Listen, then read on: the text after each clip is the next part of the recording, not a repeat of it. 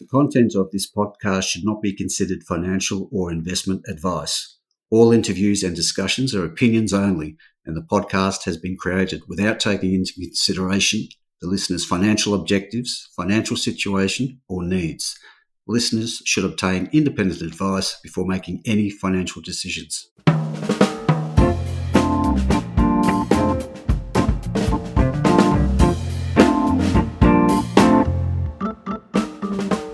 G'day, this is Barry Fitzgerald, Garen Perrot columnist for Stockhead. Welcome to another edition of the Explorers Podcast. Now, I feel a bit silly calling it an Explorers Podcast because it really is a lithium and boron development story, fast emerging in the U S, in Nevada, sunny Nevada. I'm talking about ioneer. The A S X code is I N R, trading at around thirty cents for a market cap of six hundred thirty million dollars. Now, ioneer already has under its belt one of the biggest lithium, lithium carbonate equivalent resources you'll find on the A S X, or anywhere for that matter, along with the uh, bor- boric acid um, equivalent as well. So, lots to talk about here because uh, ioneer picked this project up in two thousand sixteen, uh, but we're getting to the pointy end of the uh, of the plan to become um, a a significant producer of lithium and boric acid in the U S. So with that, I'll introduce Bernard Rowe, the M D. G'day, Bernard. How's it going? Yeah, very good, Barry. Thank you very much for having me on. Yeah. I mentioned uh, the big resource. There was a uh, an increase recently, substantial increase to three point four million tonnes of lithium carbonate. And uh, just explain to listeners that that's in your, what is it, the southern lease? And but there's also a northern lease that uh, has yet to be worked up to the M R E stage. Is that right?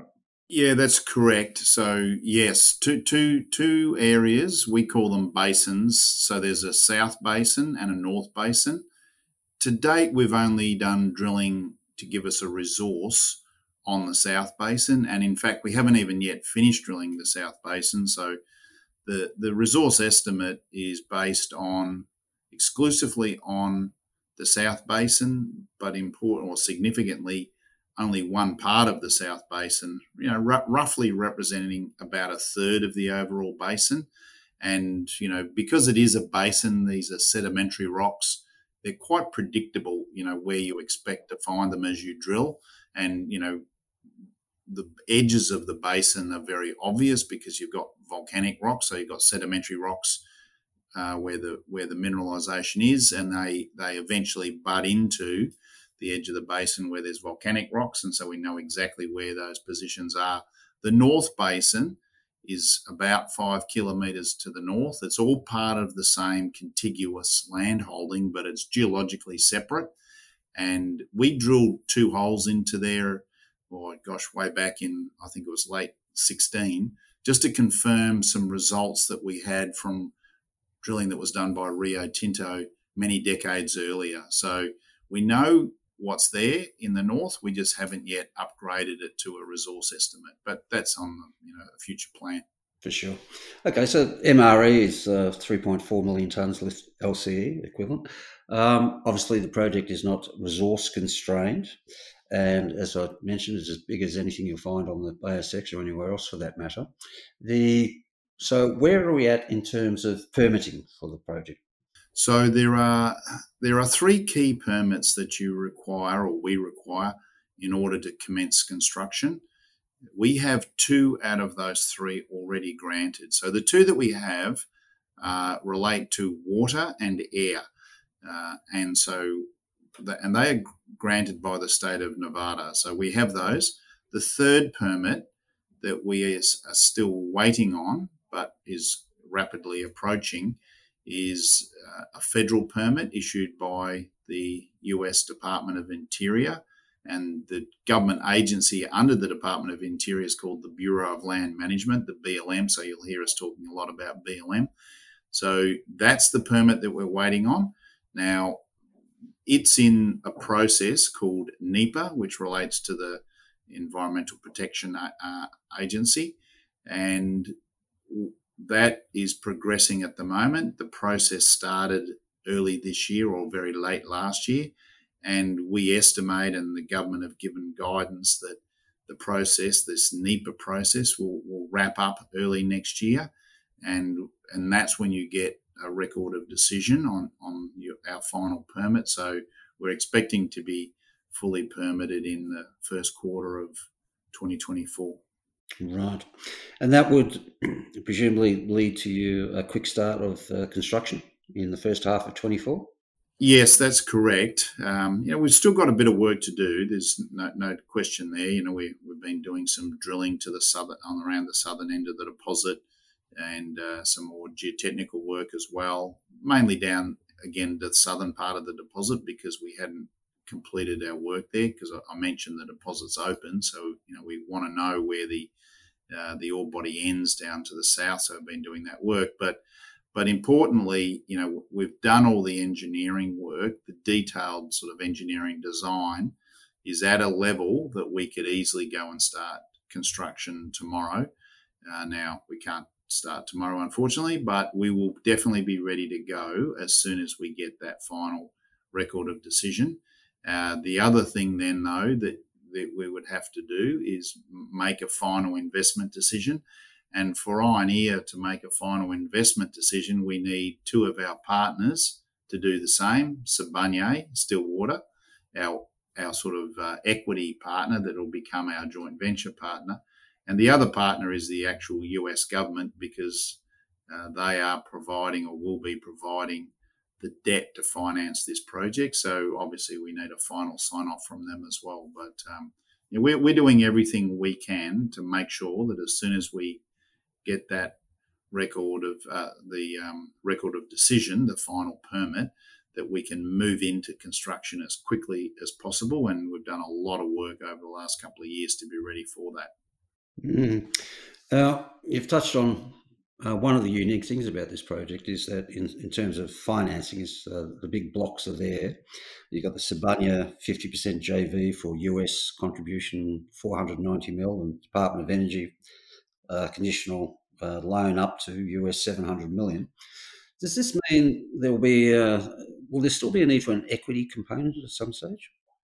We won't really know the exact answer to that until we've finished updating all the cost estimates, which we are doing right now, because again, you need to do this. Uh, our feasibility study was twenty twenty, and so obviously it's important that we have accurate cost estimate information immediately prior to going to our partners and our own board to ask for a final investment decision. So we're, we're doing all of that updating, and you know we haven't finished that yet. So once we get all that information, then of course we will um, review it and look at is you know is there a gap or not.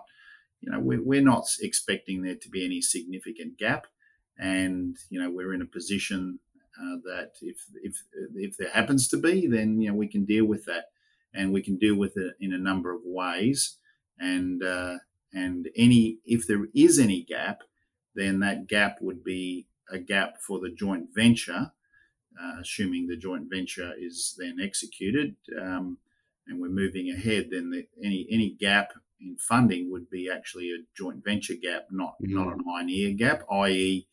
The, the four ninety that you mentioned from Sibanye, that's what triggers, or that's what they, um, I guess, put up uh, when the joint venture is formally triggered. And, of course, those agreements have in there what happens if there is a additional capital required, and, you know, it's shared fifty-fifty. Right. Okay. So, you know, I'm, I'm sort of dancing around the, the question a little bit deliberately, because I just don't have that information today.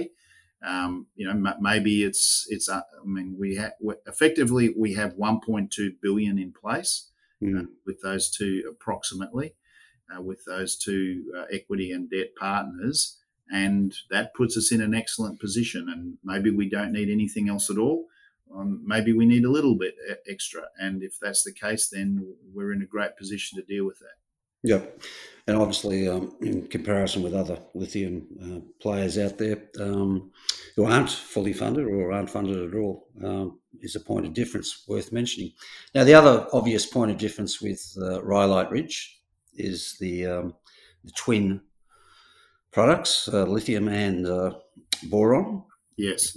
And that twenty, you referred to that twenty twenty bankable feasibility study, which came out with a uh, a very low all-in sustaining cash costs because of after boron credits. Boron yes. Credits, I think it was around two two and a half US thousand dollars a ton. Yes. And then you plugged in uh, price assumptions that uh, delivered a uh, after-tax internal rate of return of more than twenty percent. That was based on lithium carbonate of uh, U S eleven thousand seven hundred dollars a tonne. And here we are at four times that level at the moment. So yes, that's, I assume, why you're updating those figures. Yeah. Yeah, well, that's exactly right. And when we update all figures, and, you know, I often get asked, you know, why haven't we updated our our financials for those higher commodity prices? And, you know, my answer is, well, you know, you can't cherry pick. When when we update the, the financial model, we'll be updating for everything. So we will be mm-hmm. updating for the, the capital costs, the operating costs, the, you know, the consumables that we use as part of those operating costs. And of course, we will be updating both lithium carbonate and boric acid pricing.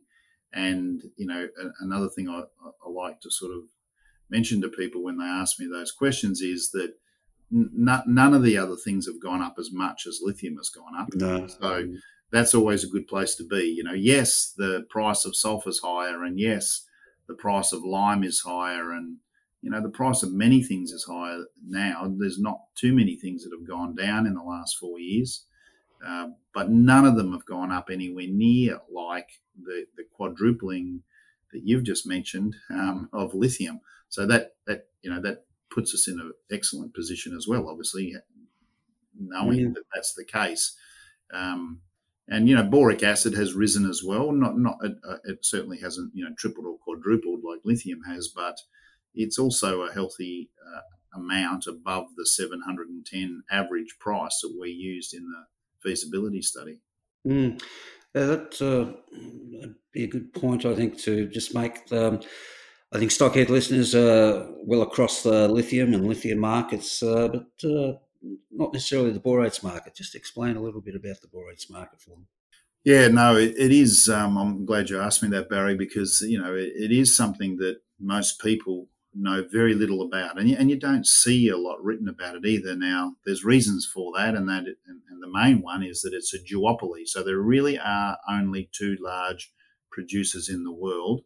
One of them is Rio Tinto from a, from one mine in California in the Mojave Desert, uh, not far from Los Angeles, uh, and that's a very old mine that's sort of in the final Uh, chapter at least of its life. When, when I'm not saying I don't, I don't know when it will close, but it's been in operation for, you know, more than one hundred years. Mm. Um, so it's a very mature and deepening uh, mine, open pit mine out in the desert in, in California. The other pro, uh, producer, supplier is the Turkish government. Okay. And in fact, seventy, I think it is seventy-three percent of the world's reserves are in Turkey. So really the world is very much, as you look forward, you know, for the next, you know, say, you know, pick a number, but let's say fifty to one hundred years, then as it currently stands, the world is very reliant on Turkey for its bor- boron supplies. And of course, no matter, no matter which country it is in the world, that's not a good situation to have such a concentration from one country. Uh, and, and logistically, it's also very difficult, um, you know, given that the consumption around the world is spread all around the world, particularly in the Pacific with um, Asia and America as the big uh, consumers. Now, uh, the boron market itself, or what's it used for? It's used in borosilicate glass. So that's the by far the largest user, but it's one of these very unusual Um, elements that's used, or products that's used for a whole heap of different um, uses, and they're really very extremely varied to the point that you think, how in the world can you use, you know, how can you use boron to make, you know, very high tech, high temperature glass that's mm-hmm. very strong, that it, that is actually the glass that's used on your on your um, telephones, your mobile phones, and the screens and things like that. That really thin but very strong glass. That's borosilicate glass. It's also used in the glass that goes into microwave cookware and glass cooktops because it can handle very high heat and, and then also very uh, varying temperatures, so hot and cold, and it's very, very strong whilst still being very thin. Now, in addition, though, to yeah, how, how can a product like that then get used for a micronutrient for growing plants and, mm. and enhancing crop yields? But it is. Um, you know, it's also used for in fiberglass insulation in houses for, you know, thermal efficiency. Um, it's used uh, as a fire retardant. It's used as a um, uh, in permanent magnets in electric motors. Um, you know, you would have heard of uh, these neodymium um, rare earth neodymium um, permanent magnets. Well, they're actually made out of neodymium, iron, and boron. Mm-hmm. Um, and then, you know, it's used as shielding on rockets and armor plating. And it's also used as a pesticide to stop termites and white ants eating timber. Mm-hmm. So, you know, I don't think there is another product that has such a wide and diverse range of uses as, as boron. So you've got a very large and broad usage. So that's obviously good for the market. It doesn't matter if, uh, you know, if something gets uh, superseded or replaced mm. or no longer used, because uh, there, there are other uses that will take up that surplus. Uh, it's used all around the world, um, not surprisingly.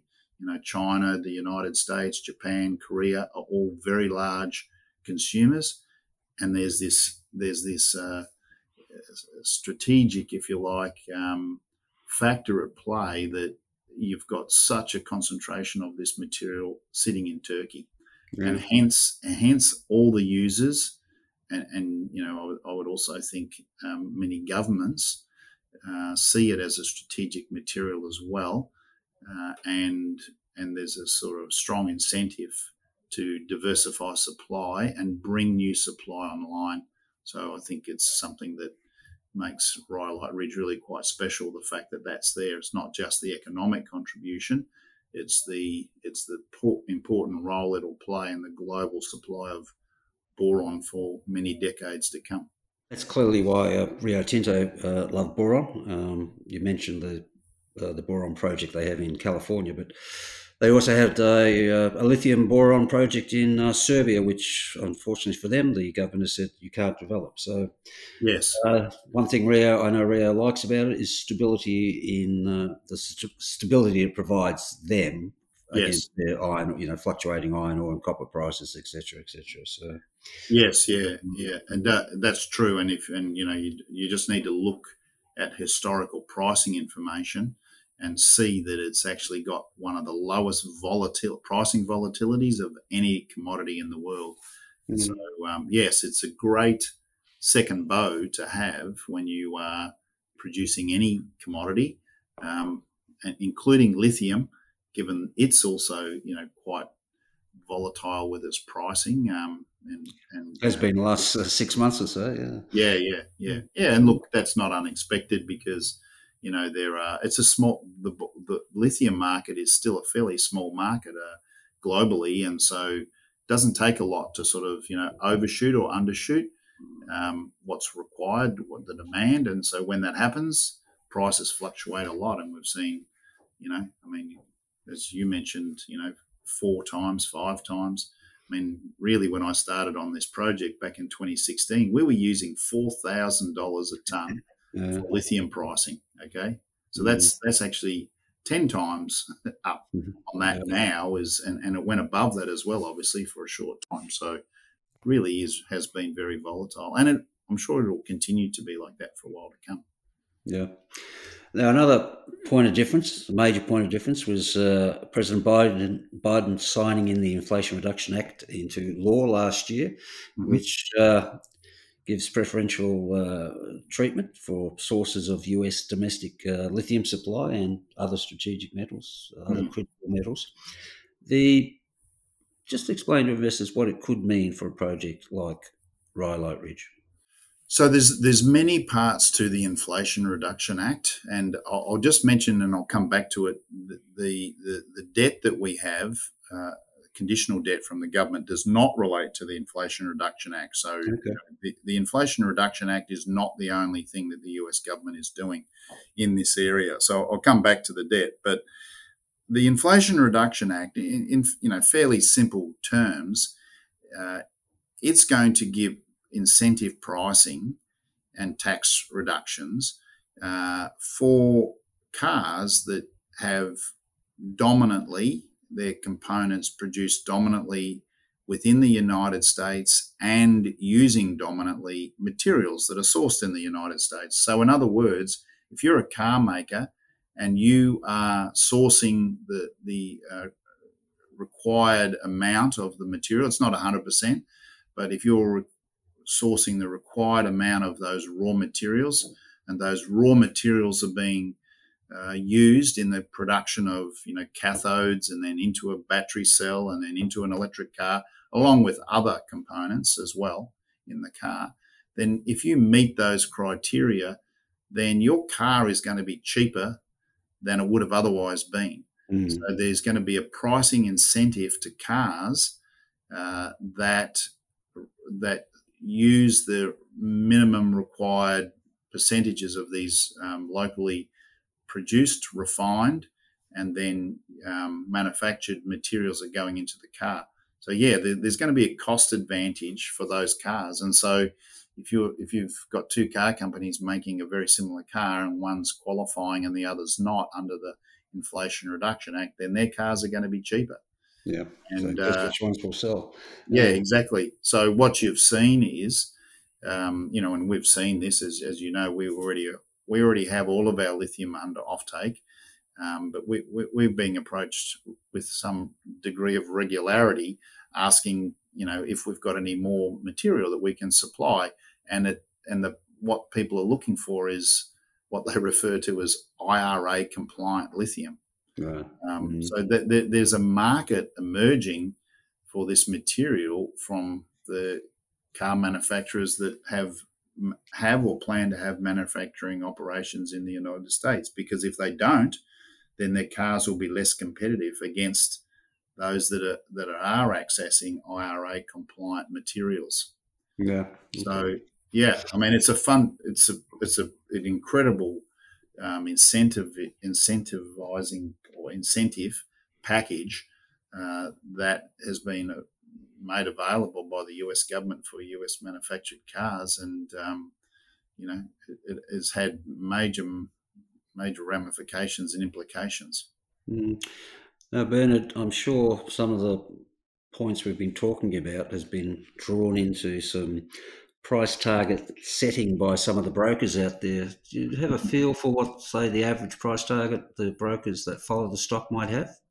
Uh, well, I certainly know it's all of them are above thirty cents. So um, I think uh, we're, we're sort of generally sitting in the fifty to sixty cent range, I think, with most of them at the moment. Mm-hmm. And, you know, I, I think with ioneer, um, you know, considering how advanced this project is and considering the financing that we've got in place and the offtake partners that we've got in place and, you know, I, You know, and I think you alluded to this, you know, it is really is a standout story, um, but we're not permitted yet. And it takes it takes time, longer, certainly longer time to permit a, a mining operation in the United States than it does in Australia.